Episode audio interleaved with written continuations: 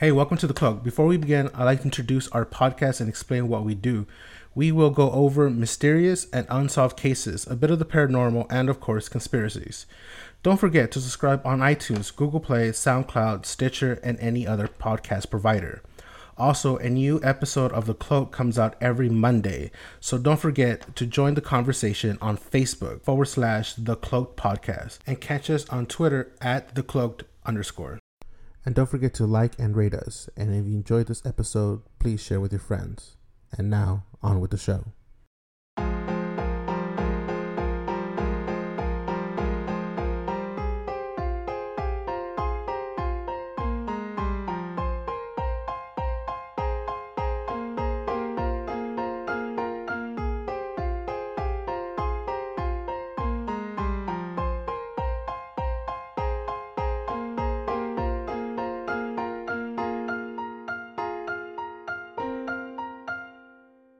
Welcome to another episode of The Cloaked. I am White Owl. This is Hoffman. It's Pandora. And today we have a special, special episode. Um, it's a it's a bit of a bonus episode. Uh, you will notice that it's going to be posted uh, prior to our usual Monday post. Um, but uh, we definitely here felt that this is something that uh, we should discuss. And um, uh, I definitely give a little bit of warning that uh, some of the subjects that we will be talking about, um, it's a bit of an adult type of Earmuffs. guess- Yeah, You- earmuffs. we I need guess, earmuffs for in the- this for- situation. for the kids. For the kids. Um, so, uh, as of recent news, uh, a lot of you may know of uh, Chris uh, Cornell's death. And so we're gonna start on that, and uh, we're gonna jump on um, Chester uh, from Linkin Park, and you know the theory that's uh, circulating on the internet of uh, you know a big cover up. So we'll definitely start here with uh, the very beginning, which is on May 18th, 2017, as a security guard kicks down a locked room um, from uh, Chris Cornell, who was not responsive to his uh, calls from his wife. So his wife calls uh, a security guard and says, "Hey, look, I'm trying to get in contact with Chris. He's not responding. Um, can you go and check on him?" So security guard, the bodyguard, goes up uh, to his room and checks on Chris. And after several attempts, uh, you know, knocking on the door and being loud, uh, he's not able to respond. And so the uh, bodyguard here kicks down the door, you know, trying to get in there. And we have here uh, the bodyguard, you know, getting in there and discovering uh, Chris Cornell's body and so uh, we'll we'll post some of the um, the findings and the timeline of this. And so uh, he sees that he's been uh, he's hung from I guess from the door. The way it's described is he had a exercise band wrapped around his neck, uh, which was looped to the door. And we have photos of all this. Yeah, like some kind of clip to the door, right? Yeah, I, have, I mean, I have all the photos for these. So uh, if you guys like, we can post them. There's also a, uh picture of a uh, ticket, uh, apparently on it for his way home, and it looks like it's torn up. A ticket like Uh, uh, like an airplane Yeah, ticket. hmm. pretty odd. Um, so uh, his um, security guard releases him from his band and kind, you know, uh, tries to perform CPR. Um, you know, try to resuscitate, and he's, I mean, he's unresponsive, and he's pronounced dead at the scene. And so, um, if you fast forward to July twentieth uh, for Chester um, from Linkin Park, uh, in Palos Verdes, California. Uh, he is also found uh, dead, hung, and it, it happened to be the birthday of Chris Cornell as well. And so, you know, we have the audio of the phone call that's being uh, made by the driver of Chester. And so, you know, we'll definitely also post that uh, on our Facebook and Twitter uh, so you could hear the uh, call, which you could also hear the housekeeper uh, speaking to his uh, Chester's wife, to Linda, and you hear the the cries in the back um, uh, from the housekeeper, and you definitely hear you know the the emotions there, um, and you feel them, and so.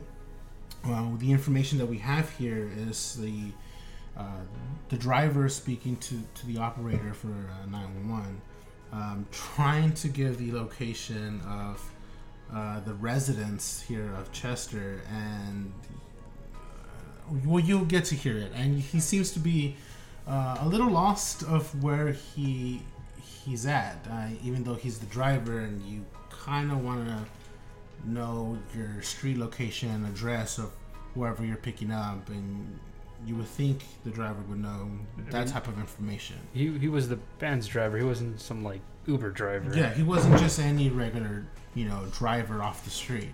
He was definitely the band's driver. And uh, you hear him, um, he's speaking to the operator as calmly as he can, uh, describing what is being told to him. Essentially, he he doesn't go into the house um, himself. He's he's basically describing what the housekeeper tells him, and so the housekeeper, you know, comes out from the house and says, you know, he's dead. Um, he's dead. You know, and so she she finds him, you know, hung again, um, and so. Uh, and it's um, pretty, you know, horrifying, I guess, to to find somebody that you know you've cared for and and been integrated into the family uh, for such a long time um, as this housekeeper, and so you know, and also it being odd that Chester kills himself two months after his close friend Chris Cornell had hanged himself. So it's it's it's one of those things where you you try to think is he did he kill himself because you know he felt so deeply lost uh, without his you know good friend and so he hangs himself or does something else happen and we kind of get into that um, theory that's just been floating around. Um, and so you know we'll get into this here real quick.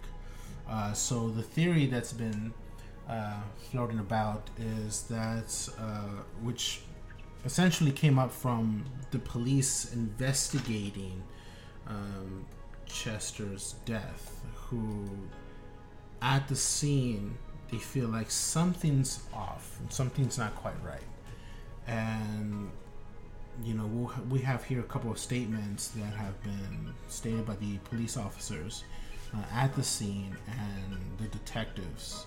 Um, so we have here they have the police have launched a murder investigation into Chester. Ben, how does it pronounce his Bennington? name? Bennington.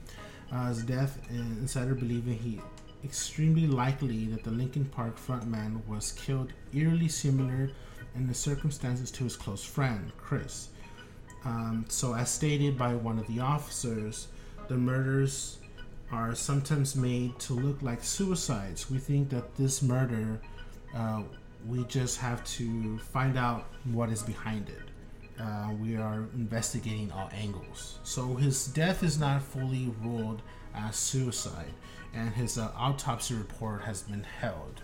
Um, unlike uh, Chris Cornell's, whose autopsy was released and was, you know, pretty much the investigation on his death was wrapped up pretty fast, and a lot of fans and his wife were not fully satisfied with the investigation of Chris Cornell's death. Um, especially people, you know, having the insight of Chris saying, hey, you know, he didn't seem to be depressed or anything like that. Um, there was no signs of wanting to commit suicide. Uh, you know, the usual, the usual kind of, uh, I guess, what people interpret as the usual, usual uh, signs of being you know s- separate from others and being sad and depressed and he just didn't seem like that And in reflection to that, we also have Chester, who also didn't seem to have that um, same mindset. And we also have a couple of reports from other friends and family that knew Chester, um, who didn't have that same, you know, outlook to wanting to do this. Um, though in other interviews in the past, Chester has made the comment of talking about suicide.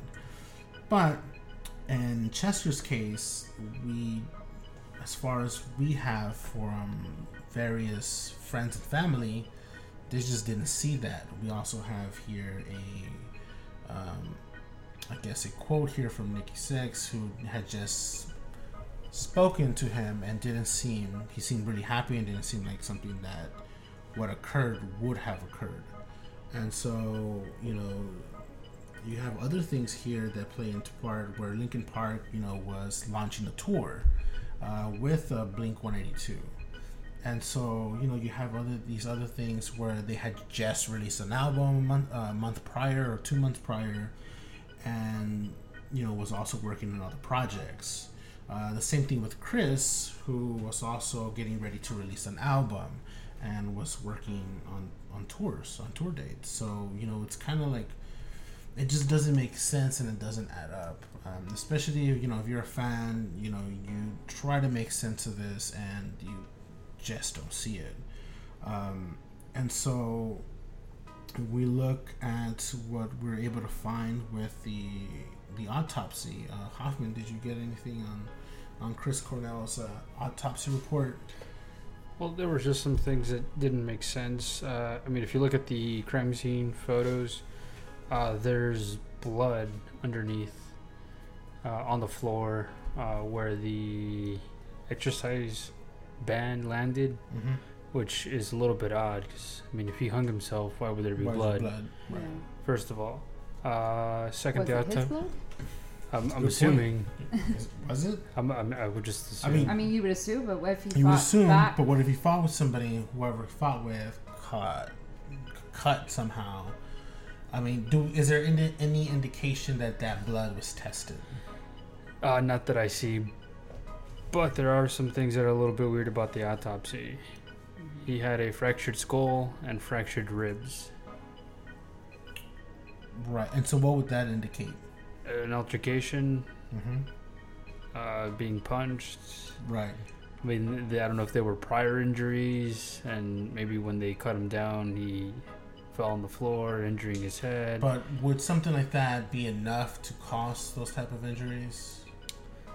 I mean, uh, so I, I don't know exactly how the crime scene was set up. I don't know if he was hanging from the front door, and when the security guard busted the door down, Right. he may have l- released the tension on the exercise band, causing him to fall. Mm-hmm. So I don't know if they were those injuries were done post mortem, Right.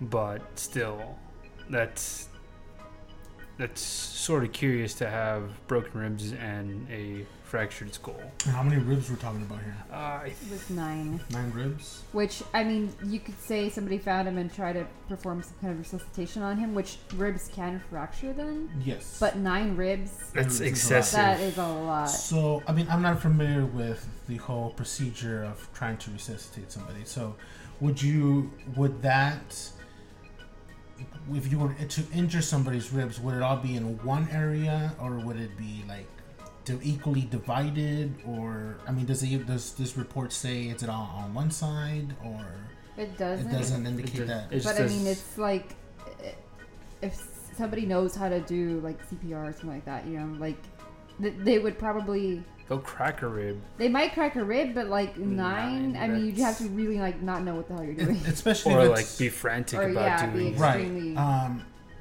and so okay so with that information i mean and we obviously there's no other indication if there's it's, if it's on one side or is it somewhat equally divided Hmm. uh, but if let's say the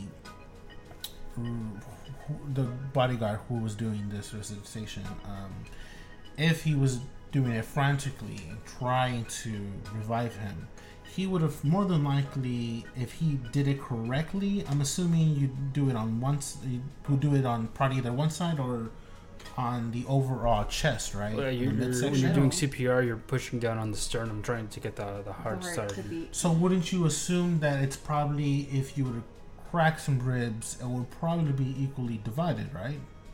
Uh, it depends maybe how, not. how hard they're pushing down and And what side of the did it. body they're on. Right. But yeah, I mean, with uh, CPR recently, they stopped doing the mouth to mouth resuscitation, and they just concentrate on compression, uh, compressing the, the ribs down, trying to get blood flowing. Right. But then again, we don't know how long he had Did been hanging Yeah. Oh, okay. because Yeah. that.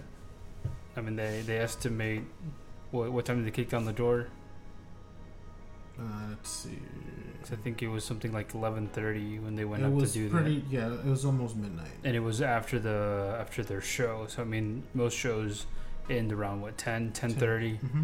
so he would have a good 30 minutes to an hour to go back to his room prep and hang himself Right. and i mean to kill someone you you need to be brain dead for what six minutes Right. About. I mean, I, I assume I've never killed anybody. no i mean that's how long you have to like suffocate the brain right. For- for it to. completely not like died. instantaneous. yeah and it's not a, a quick way to go either Right. So I mean, both of these artists uh, have a tainted past. Right. They both dealt with drugs. Uh, they were uh, recovering. They went through rehab at some point. right. Uh, but Chester had an additional thing, which was that he was abused as a child Right. and molested. Com- other, yeah, compared to Chris Cornell, Cornell, which yeah. just did a bunch of drugs. and- drugs. I mean, it was the '90s. So, I mean, um, with that said, I mean, you could say Chester had more of a psychological reasoning to do that. I, I mean, but I mean, to do it, to do it on your friend's birthday, it's kind of like s- something. He's he's leading to something. right. So, the Los Angeles County Medical Examiner's office confirmed that the 4001 um, Chester was founded, uh, they, but they refused to provide details, uh, uh, any other information as to what was conducted or what they did and what were their findings. Um, so, and so then the media tries to, you know, they they I guess they conduct a parallel between the two deaths because you know it being about around two months and you know they're both musicians they're both highly recognized They and they two were together. popular. they've worked together. Um, and and obviously the good friends uh, they both unfortunately passed the same way um, and so you kind of try to see if this is something more like um, if Chester was, you know, almost, I don't know, for lack of a better word, um, connecting with Chris through the same type of, you know, off going, you know. I mean, there's no other way to put it, but. Um, so we dig in deeper and we then find an article which we'll definitely post that starts a theory of what else could occur because i mean at this point everyone's thinking you know this is a little bit odd that you know they're both their lives parallel to each other and here we have chris you know uh, on his untimely death killing himself uh, in a similar fashion um, so we get this um, theory uh, that uh, a close friend of Cornell says that Cornell was actually shown a black book that included the names of his professional associates. After setting up his foundation and investigating further, Cornell was close to the exposing of a network of pedophiles working with the entertainment industry.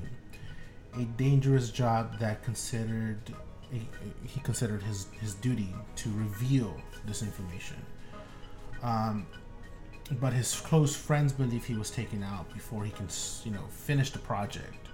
Um, so right now, there's a lot of information circulating that there was a documentary in the works. There was a lot of investigation of some of these close associations and associates of Chris Cornell, and so you you hear about this and then you read about it and you think, well, holy shit! You know, you have here Chester, who was molested as a child and you have Chris Cornell who started a foundation to protect those. Um, and so you try to look at what they've uncovered here or what they could be doing. So uh, uh, if you look at the information that we were being told, if this was true, then you know you definitely have something of a potential of murder. There's a motive, There's I a, definitely a motive. yeah. If you're if you're one of these people in the industry, um, and you work with these very successful acts, these big name bands, and you're somebody who's making money off this industry, and you're making lots of money, you know, and if you're somebody who is on top of that, and you're maybe a participant or uh, somebody who has a fairly amount of knowledge of the people who are participating, then you have assets that are now in danger of being uncovered, and then you have millions at stake. So, going down deep this rabbit hole, uh, you then what what do you do? What do you do if your your money's in danger of being taken away? You want to kind of stop what could be damaging to your industry, right? Nip it in the bud. Yeah, exactly. Um, you want to clean out the the trash, so to speak, and you wanna Take want out the trash. take out the trash. Um, Clean the trash. Clean out the trash. And then it out. and then take it out. Um, but you you definitely want to get that you know fixed, you know.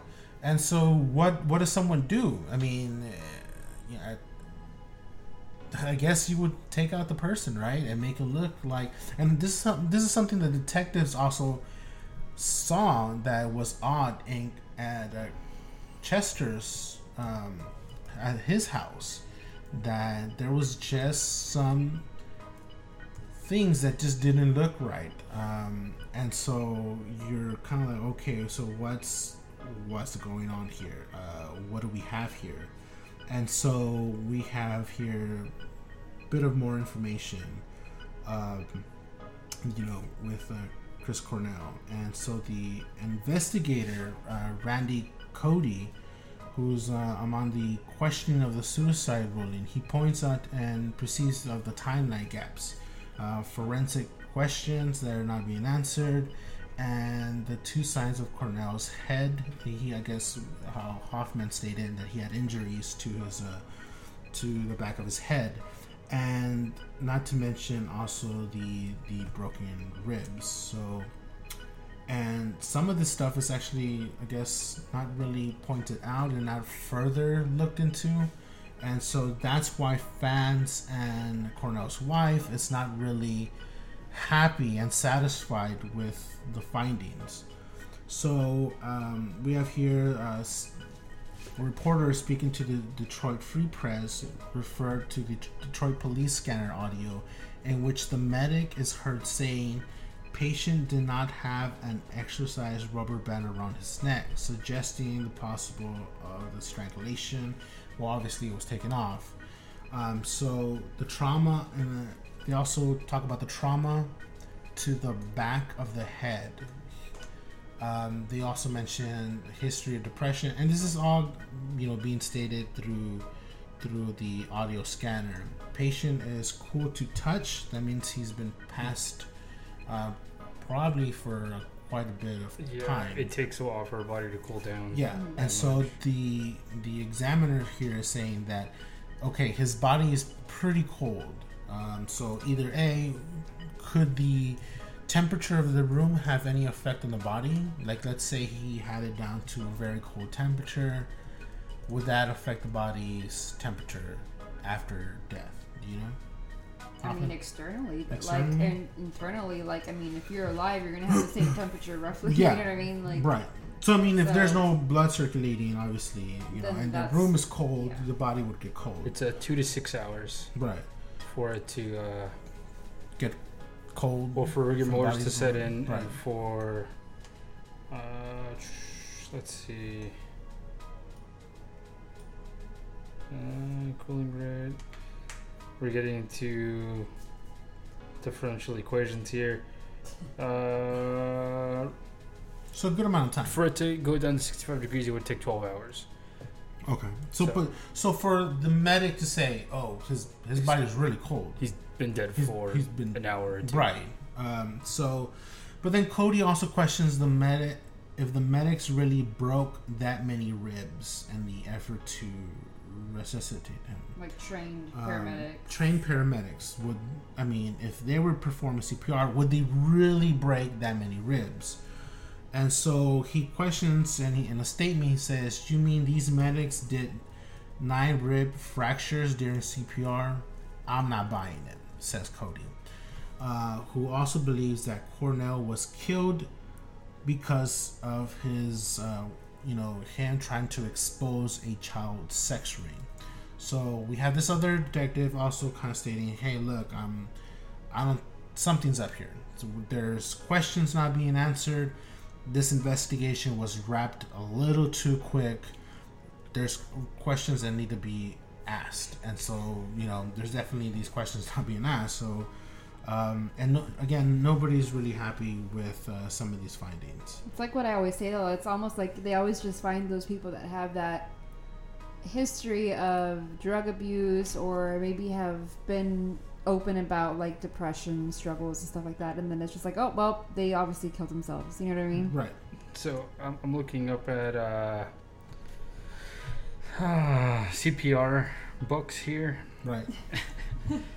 and one of the things is: Are you likely to break ribs when performing compressions, especially on the elderly? No, he was 51 years old. You may find yourself breaking the patient's ribs. This is often feels like flicking of the finger on one hand uh, onto the palm of the other. Now, it, if you hear this, carry on regardless. This is a sign that you're performing good, strong compressions. if you feel things breaking underneath your hands keep going you're doing great So, so does it say what is the likelihood of how many ribs you would be able to break on It, somebody? it doesn't say, but uh, it says uh, oftentimes the cracking sound you hear is just the cartilage of the ribs and the sternums breaking, and not the bones themselves. If bystanders are concerned about uh, the injury to the patient, you may want to remind them that it's life over limb, life over rib Wow. Well then, uh, and this is official. it's official. It's official. well isn't that way like uh, good samaritans can get kind of in trouble sometimes so they try Right. to help out and then They end just up make the breaking somebody's situation ribs worse. and they end up suing Yeah. them for broken ribs or some shit like that so. yeah. So uh, that's mm, yeah, that's just a sticky situation there. yeah, but nine sounds excessive. oh yeah, definitely. Yeah, like you That's- felt that's- nine things breaking. You're like, no, no, keep going. How going. many ribs does a skeleton have? yeah. I mean, It's like seven on each side. I don't know. uh, I'm I, not very We need, we should have brushed up on aware, anatomy on. I'm not aware of anatomy very well. 36 or Um, something. uh, what is it like 14? I don't know. I thought it was like 14. 22, Well then, 24. Oh, well, we're close, right? So Um, yeah, that's Almost half. almost half of his ribs are broken. right. That's that's a good amount. Fuck. And then we're not we're not being told what the details of that of okay, so what side of these ribs are on are are are they on one side entirely? Are they evenly on both sides? Like, is are there bruising? randomly? Is there is there bruising on the body where it looks like he may have gone into some kind of fight uh, with somebody? Um, is there anything missing from his hotel? I mean, his hotel room. You think it was broken into? I mean, you know. I'm like the fuck thinking, like, if knows? somebody was kicked, you know, in the ribs, like that could break them. But that's, Right. like, is there a way to tell? I'm sure there is. Yeah, I'm sure there As is. far as like But again, and all a- that. again, we have here, you know, the autopsy report, but again, it was wrapped up so fast that there was questions unanswered. This is just not anybody that was just, you know, in any situation, you shouldn't just wrap a death so fast. They always do though. It's always like, well, they they had You become a number. this history of blah blah blah, and it must have been, yeah, it must have been, clearly like that's what happened. yeah, yeah. he was depressed and that's what happened. And- But see, and wrap th- it up. neither one of these guys left a suicide note, right? Exactly. Okay, so where is one of that them at? had what six kids, the other had one. Uh, Chester, yes. so, like, you're leaving behind, you know, wife, kids, family, whatever. Like, Yeah. wouldn't you say mm, something? Yeah, to them? wouldn't you want to have, I mean, a final statement or something? Like something, maybe a note directing each of your kids, you know, your wife? You would want to leave something like Do we that, know right? any like phone calls prior to? So, I, I As think far in as- either As case, I far, didn't. as far as Cornell, no. There, I mean, his wife was trying to get in touch with him. With after the Chester, it was just yeah. Yeah, and with Chester, his wife was out of town um, on, on a vacation trip uh, with the kids. So, you know, we just have, again, like every fucking mysterious death, we have a missing information, and we have fucking beginners here running the show. Um, Amateur hour. It's fucking amateur hour. I don't know what kind of fucking operation you're running here, but it's, you know, lack of a better word, it's a fucking Mickey Mouse operation running here. um, completely fucking unprofessional. But again, you have here investigators and detectives asking all these questions, and none of these fucking questions are being answered. Um, especially, you know, the investigation in Detroit. I don't know what kind of fucking shit they're running in Detroit, but it's not a good one. Um, so, you know, you have all this uh, questions, and again, nobody is satisfied with the autopsy report, um, and nobody's satisfied with the investigation on either end. Um, so, when we look into um, Chester's death, uh, we look at when we look at that, and you know, the detective suspected foul play, and so you know, with all the information coming out and what was being said, you know, they stopped before ruling it as a suicide and started an investigation on a possible murder.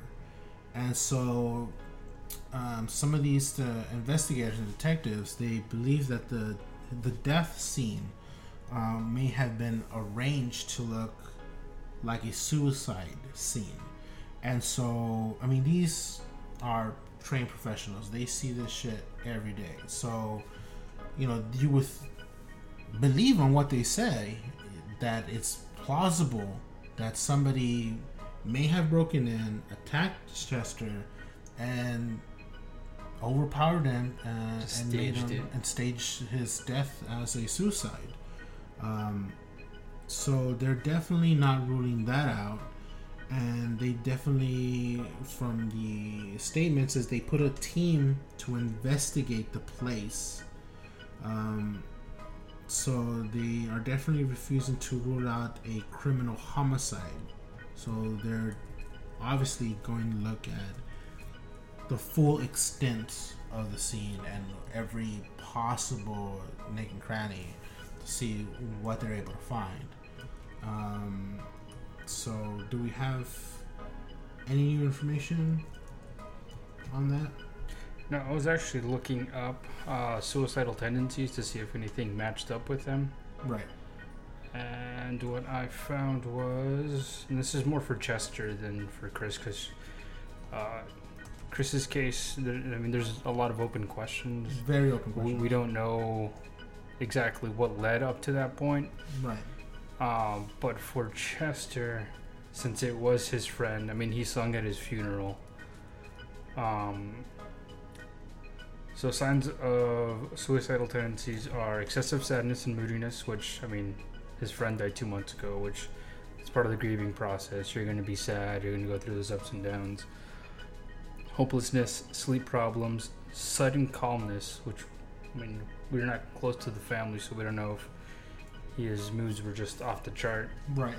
Uh, withdrawal, changed to personality and appearance, dangerous self harm behaviors, recent trauma or life crisis, which is a huge strike for Chester. But the thing that doesn't make sense is most of the time they make preparations. Right. So, and I mean, reasons to kill yourself for them would be family history of suicide, uh, people with a friend or coworker who just committed suicide, Mm-hmm. um, people who have a history of physical, emotional, or sexual abuse, which is him as well, uh, long-term pain or dis, uh, disability, terminal terminal illness, um, people who are prone to violent or impulsive behavior. Now, another thing is financial status, and I just looked up Chris Cornell and Chester. Chester's worth in 2015 or 2017 was 25 million dollars. Chris Cornell was 60. Mm-hmm. So I mean, they they had a cushy lifestyle. Right. I mean, at that point, you don't have to worry about any any money. So what would lead Chris to kill himself? Right.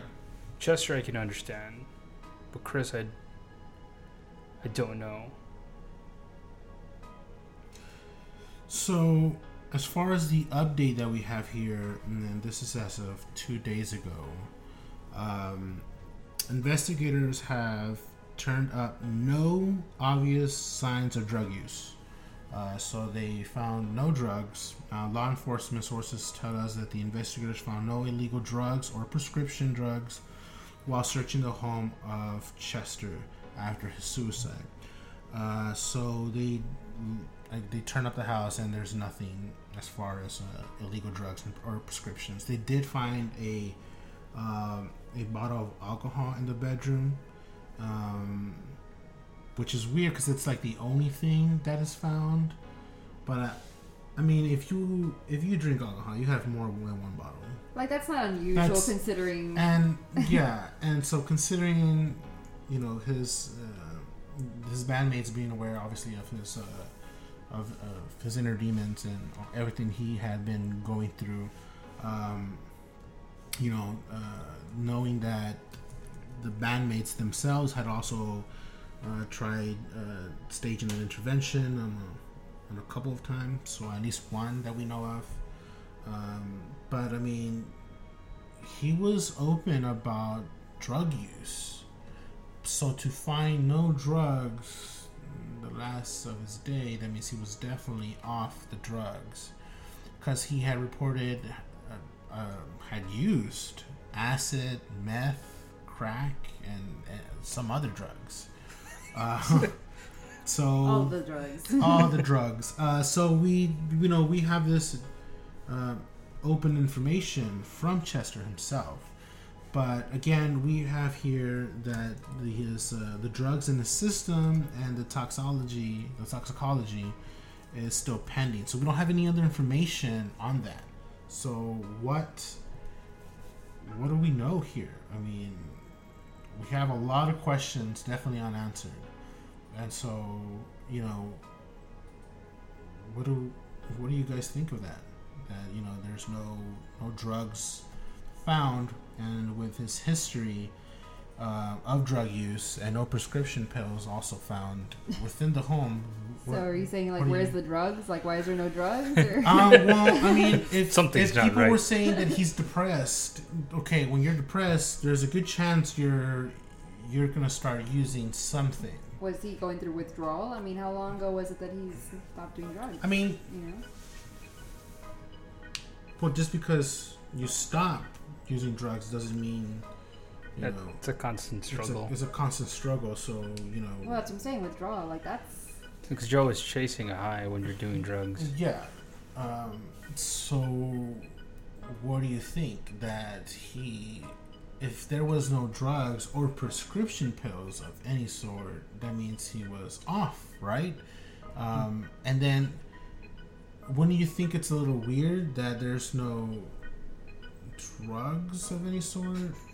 It's just the way you say it, I man. you're like, where is the drugs? I mean, no, but like, okay, so you think he drank a, a, a bottle of, you know, of some kind of like liquor, and then he hanged himself? Well, I I mean, mean- the, the cause of death isn't like overdosing, so I mean, Well, it was- no, it's not overdosing, but suffocation, usually sometimes you want to. I mean, I don't know. I mean, I haven't intended to commit suicide, so you know that's not my mindset. But the curiosity of you know not finding any drugs. I mean, you know. Well, So I, I found this article from 2009 saying Chester. I'm quoting Chester here. I don't know when to stop when I'm in that mood or mode. I'll go through a gallon of Jack Daniels and down some antidepressants in one night and keep on going. I just hate my life. And at one point, I love my band, career, and friends, but when I'm home from tour, I can't deal with stuff. And I would just begin drinking. So. Pretty dark place. it's a pretty dark place, but I mean, here you have him stating that okay, so he's gonna drink. He's also gonna, I guess, pop some pills.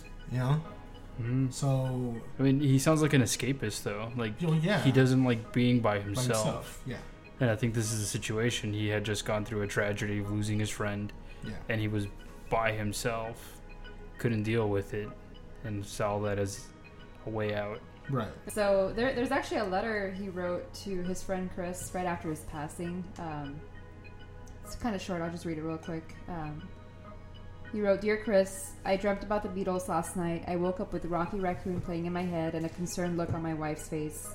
She told me my friend had just passed away. Thoughts of you flooded my mind, and I wept. I'm still weeping with sadness and as well as gratitude for having shared some very special moments with you and your beautiful family." You have inspired me in so many ways you could never have known. Your talent was pure and unrivaled. Your voice was joy and pain, anger, forgiveness, love, and heartache all wrapped up into one. I suppose that's what we all are. You helped me understand that. I just watched a video of you singing A Day in the Life by the Beatles and thought of my dream. I'd like to think that you were saying goodbye in your own way. I can't imagine a life, or I can't imagine a world without you in it. I pray you find peace in the next life. I send my love your to your wife and children, friends, and family.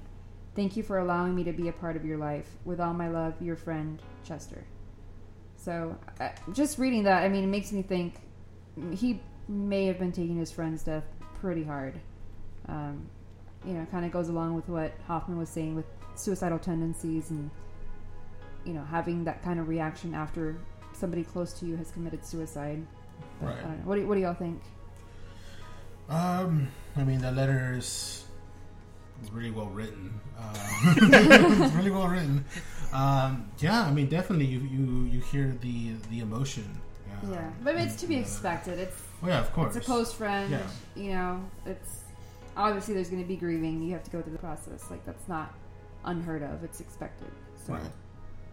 um, but like I, the way both of them didn't leave a suicide note, I think is That's really weird. Yeah, that's the Either one of the odd parts, and I think that's why the detectives and the investigators in Chester's case, It doesn't fit that out mo weird, of yeah. somebody who commits suicide who's right? been and then I mean Cornell thinking like, about that's it, yeah. Also another issue, um, and especially with the bits of information that have come out uh, with uh, with his uh, with his findings of the nine broken ribs, the injuries behind the head.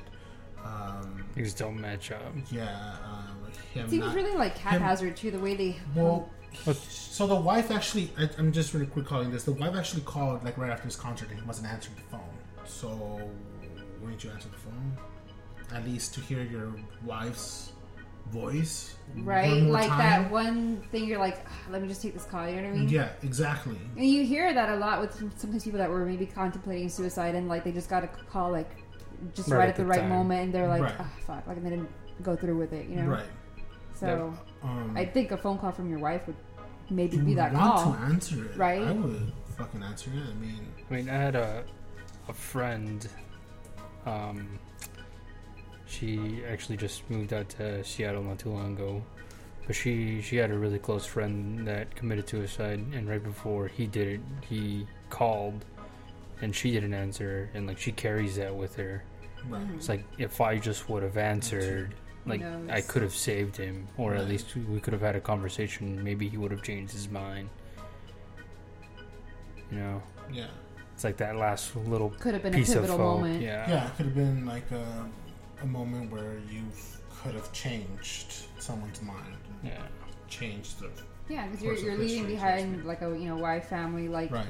it. could be like, wait, I do have something to live for. Like, don't do it. You know. Yeah. Um, it's definitely definitely tough. Um, you know, you hear his uh, his emotions in there.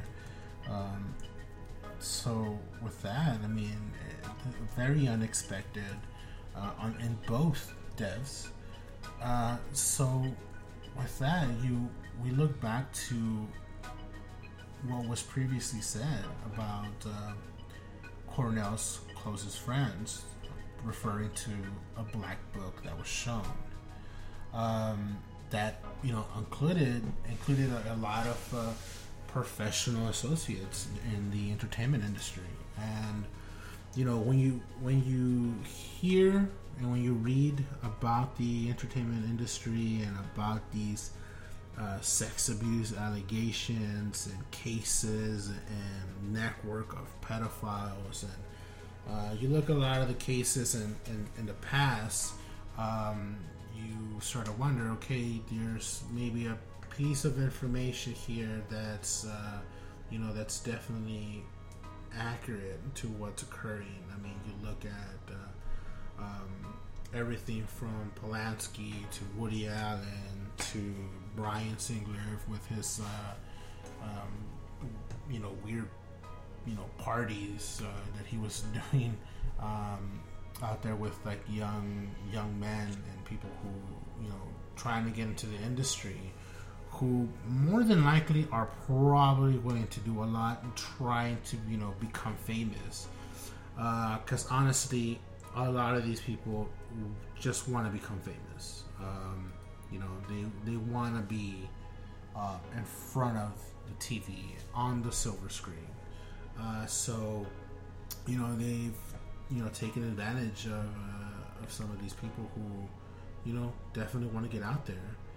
And uh, you know, uh, you read some of these reports and some of these cases. You know, whether it be recently or you know in the past uh, what do you guys think about that? What do you think about the industry? That's a lot of actors and producers that have talked about within themselves. That's like an open secret kind of thing that is kind of like well documented through the history of Hollywood. And there's a lot of cases that are suppressed through the courts, a lot of settlements out of court. Right. And I mean, just some of the stuff that these guys are tweeting. Uh, what was that guy's? Um, the one with the feet.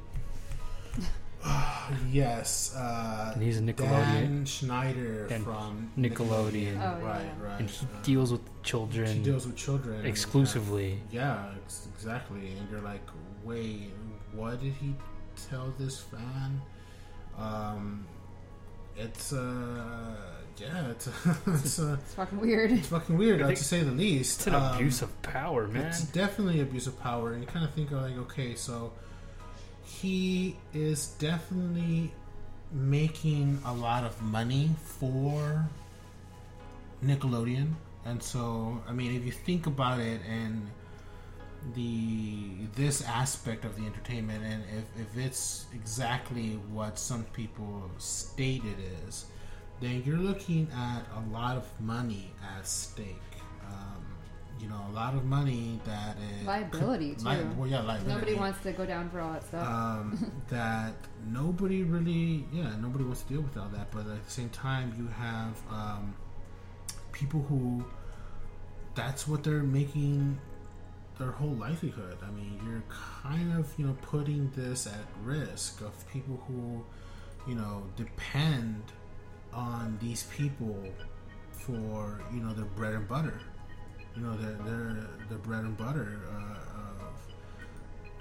of of their earnings, and they're making the industry a lot of money, and they um, are definitely supporting a lot of people. I mean, not just from the actors, but you're talking about writers, uh, uh, you know, the directors themselves, associates. Uh, it's like a big fraternity of this stuff going on. Right. Nobody's gonna talk 'cause Nobody's they're all gonna involved. talk because they're not really, so to speak, directly involved, but they're involved They're in a way that they depend on this one person, uh, and because they're upheld to power and they're making They're allowing it to happen. and the company money, yeah, they allow it to happen because again, nobody wants to say anything. Nobody wants to jeopardize their career or be blacklisted. Um, you know, they're you know, I'm sure there's people who have been blacklisted uh, because they may have said something or may have uh, you know uh, stand out against you know some of the stuff that uh, was occurring. You know, uh, I'm pretty sure some of these you know, potential big names, you know, that stood up and said, "Hey, you know, I'm not gonna take your shit." Or you see all those kind of rising stars, and then all of a And sudden they, they just like fucking crack disappear. and Like fucking like, Child star, have a child mental stars. breakdown. I mean, yeah, you have people like Amanda Bynes, who we don't know what exactly happened to her, well, but she's bipolar, I think. Um, yeah, I mean, but either way, did she suffer from you know abuse? I mean, her being a child actor, um, you know, was that something that she dealt with? I mean, she was a, uh, a star. I mean, did you ever watch the Amanda Bynes show? It was pretty off. Yeah, it was, was all uh, over the place. all over the place. Um, but I mean, you know, with with Corey with Corey Feldman and uh, Corey Haim, um, you you get a bit of an insight of how their life was. Their lifestyle. Yeah, definitely, especially with uh, Feldman's book. And so there's a lot of information being uh, divulged in his book about his experience as a child star in, the entertainment world. Uh, with he dealt with people who just wanted to molest him, wanted to abuse him, um, trying to flee from one group to another, and you know, finding himself in the same situation. Think about the mentality of the person that's actually going through through it, right? Right. So they've gotten all this fame and fortune, and if they were to say something, Right. they lose it. But Yeah. people like Corey Feldman that went through Hell. well, they went through drug abuse, ended up losing everything, trying to make a comeback, and now that they're saying something, they they're finding trouble finding work. Right. Exactly. Yeah. Yeah. I I mean, they it's they're like you're, speaking you're about out it. once you Once you speak out once you out it, them, you're out. Like Right. you're not gonna get oh, back I- in that he industry. might say something about me. You know, yeah, that kind of that like- kind of thing. we can't, you know, keep That- doing what we're doing with him Yeah. around. that uh, stigma of you know whatever. I mean, you have here again. Um, not not to be picking on on on, on Bryan, but fuck it. Um, so I mean, you have um, big names like Bryan Singer who directed X Men, big fucking box office hits. Um, you know, him having these lavish parties or allegedly having these lavish parties um, with these uh, young men, um, you know, who have like a tremendous amount of power in Hollywood, especially with your fucking name like that and these big box office hits. Um, what then? What if you try to work for him and then you say, you know, I'm gonna out you? Well, what is he gonna do? He's gonna fucking kill your career. Um, he's gonna say, "Hey, look, don't work with this guy. He might divulge your secrets if he knows any secrets." Um, so there, I could, I could definitely see- easily see that, that that's something that people fear Hollywood doing. I mean, it's just super prevalent. Like this kind of stuff goes on with adults, like female actresses. You hear like the whole casting couch bullshit that goes on. Right. Um, Like that. I mean, if adults are being coerced into this kind of stuff, Right. because they want in, you know, they they want to break into the industry or they want to stay in the industry. means. by means, yeah. Like kids are way way more at risk for this. Oh, and yeah, then you've got the definitely. parents that are If the Looking the other around, way. you- Greedy. because they Greed. also want Yeah. the kids to stay in that. Um, so Yeah, the greed is definitely, a, I would say, a factor, especially when the parent, when the parents managing uh, managing the, the kid. I Um, mean, Lindsay Lohan is a good You hear example. these- yeah. people like firing their parents as their manager. Like I or wonder why. divorcing their parent, you know. Yeah. Macaulay Uh, Culkin. uh, there's definitely a lot of uh, uh, child celebrities who definitely have divorced their parent. Like what's that? The one girl from Modern Family. Uh, Uh, Ale, is Ariel Winter, yeah. right? Ariel Winter. Um, yeah, she divorced her parents, um, and I guess then Her sister is like her guardian now, or something. yeah, like her that, sister's her so guardian. Um, Makes you wonder. Weird. Yeah, and so there's a lot of that in in Hollywood, and you, you know, you at, at that point you're kind of left in a vulnerable state. Um, you know, uh, you don't have somebody to actually uh, actually trust. Uh, my voice getting dry. So, excuse me. So you, you have nobody to actually trust. I mean, you have here Corey Feldman, who kind of went through the same thing, where he couldn't trust anybody in the entertainment business, and he only had a few uh, friends, which so happened to include Michael Jackson. Um, in his book, he speaks about Michael Jackson as an actual true friend.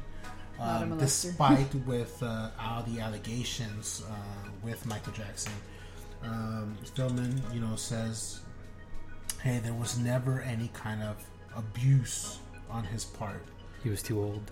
I mean, Just wasn't up for it anymore, or what are you trying to say? he He's wasn't not the about that life age. anymore. Um, I'm sorry, uh, we're dealing with something serious here. He's serious, Hoffman. Um, son of a bitch. Um, so, um, yeah, I mean, you have here Feldman, who, why would I not take his word that Michael Jackson didn't touch him? Which I, I believe him. Settlements. I mean, Also, this. no, I mean, he remained friends for with him for a very long time. Um, and in his book, he discusses, um, you know, that they were for a very good while, um, right before he even wrote his uh, his book, which uh, he started writing, I guess, back in 2001. So they they were friends for quite some time. Um, so, you know, you have here a Feldman who's outing every other fucking person out there. So why would he not? but not Michael Jackson. that, but not Michael people. Jackson of all people. You know, he's talking about fucking you know associated directors. He's talking about writers. He's talking about you know other people. I mean, they may not be exactly you know. He doesn't really reveal truly their their full names, and he doesn't uh, divulge a whole lot of that information. But he divulges enough information to get a good insight of his life, and it. Like I read some of it, you know, um, and it's pretty fucking graphic um, to say the least. And it's real and it's raw and he talks about you know uh, doing cocaine uh, with uh, with Haynes and and with his other good friend Corey uh, who was also you know going through the same type of hell. Uh, so it's you know it's something that you know that's big in Hollywood. I mean, should it be fucking accepted no should people stand up for it? You know against it? Yeah people should stand up against it um, and and you know kind of out the people who are behind it. Um, but time will tell. Maybe some someday somebody is gonna fucking write a book that's gonna reveal full names and a list um, whether it gets published or it gets posted online i mean Well, I feel like people were trying to do that, but they Are- never they lived never- to tell the tale. yeah exactly being So- suppressed. hopefully somebody would be smart about it and actually just post it online and have somebody continuously post it through various outlets um, and maybe even get out the full word on what's going on in Hollywood behind those uh, scenes. We should get in contact with Anonymous. right? You think Can Anonymous you will help look us into out this? You Yeah. know, get some evidence, some text messages, some emails. Hack some recordings, computers. hack some computers. Tú sabes. Um, you know, something like that. that would that would be that would be be something helpful. that would definitely destroy Hollywood and a lot of big names. Well, there's rumors that like there's also, you know, that some of these people are really just kind of being used as like call girls or call boys, if that's a term. You know, like they they may be celebrities, but they're getting passed around, and that's Uh, just kind of part of the industry. right. I, I've heard of that before. Yeah. So Um, That's a, a, a, a common practice, if you will, and and with that kind of stuff, there probably is a little black. there black probably book is. Yeah, there with probably is. who's allowed on this um, list, and Exactly. a lot of that stuff works by like referring. Like you can't get in on that unless somebody that is already there Well, gets not you not to derail too far off the topic. I mean, you had uh, I don't know if y'all remember Heidi Fleiss. I believe that was her name. Um, who she was a a pimp And she for was, women, right? Was she? Madam. Um, guess She was a mistress. it's a mistress. Uh, A madam. A madam. um, a shot caller. I don't know. Um, that had she had a black book which contained the names of very important Hollywood entertainment figures who were buying, um, I guess, escorts. Um, and uh, she went to she went to jail for all that. Um, you know, uh, and that book supposedly kept a lot of names um, in that book. Um, I'm actually trying to look for uh, some of that information here, but um, that that definitely was like a big a big fucking deal because again, it included it included a lot of people in Hollywood that were you know Involved. involved um, in this kind of uh, in this kind of uh, you know There's a, there's a movie, a made-for-TV movie in 2004 called "Call Me: The Rise and Fall of Heidi Fleiss." Fleiss, I don't know his name, but I think flies. I think it's flies. I want to say it's her name. Yeah, it's flies. But here I have um, a article from 2016, uh, which states it's revealed for the first time ever the A-list stars of the notorious Madame's Black. Um, and judging by the picture, I know this is true, but uh, it, I'm looking at this. Uh, I'm gonna share it here with you guys, and we'll determine if we'll, we'll post it or you could just look it up. I mean, if you look up her name, Heidi Fleiss, you definitely see this article that uh, I'm sharing uh, with these guys here. Um, that if you look at the the first image that pops up, you kind of like, okay, are these people involved? Like, are they Uh, victims or are they involved? Uh, like, yeah, honestly, don't know. So you know, you're kind of like, uh, um, so Famous yeah, faces, though. there's famous faces exactly, and so you're like, okay, are these actual people involved, or this is something like false type of information? Because you have here big names. I mean, everyone knew that. I mean, it's publicly posted and publicized that Charlie Sheen was involved in, in that as a big customer. Um, no surprise there. Um, but really, no. yeah, but I mean, you then you go down and you look some at this list, and um, you have some really big names, um, big, big names, uh, actors, directors, uh, producers. Um, excuse me. Um, you and this this is this book is nothing to mess with. I mean, it definitely goes from the rich, the rich and very rich and famous um, people in Hollywood. Um, so yeah, you could definitely look this up. Just look up Heidi Fleiss, and you'll you'll get that bit of information. Um, and you'll be shocked on some of these names that are on this list. Uh, and then maybe not surprised either. Uh, so kind of like, yeah, that would make sense. that makes sense. Yeah, I can see that. Um, especially this one person here, uh, I can see that, and this other person, I could definitely see that. um, so yeah, uh, look that up. Um, so yeah, it, it's definitely something that occurs in Hollywood. I mean, this is just one thing. Why, if this exists, why wouldn't the other exist? Um, just the kind of bullshit that runs there. Um, but yeah, I mean, what do you guys think? Final thoughts? It's crazy. It's a rabbit hole, man. It's Bananas. I mean, I, it, I think it's definitely going on. I mean, we don't know the depth about how much it goes on, but I know exactly who's involved. we know there's a lot of sex offenders out there in the world. Oh, And yeah. what happens when you give them power and money? Well, they can abuse that Their even power, so much more, and use you their know. money And there's always going to be, like I said, that influx of people that want to be famous, and Right. they're gonna whatever either it be takes. too naive to walk out of a situation, or they're just gonna end up being trapped into it just because they're already at a certain level of success. So they don't really want to lose that. Right. Um, yeah, I mean, I don't know. People need to start talking about it a little bit more. I think because Right. it's out there for sure. Oh yeah, definitely. I think it's a huge taboo. That's why people don't want to talk It's about it. It's a stigma. Yeah. Yeah. it's like once you talk about it, like you're just that weirdo that you know Pedophile. nobody wants to hire anymore. I'm probably being tracked already for looking pedophilia up. Just the term.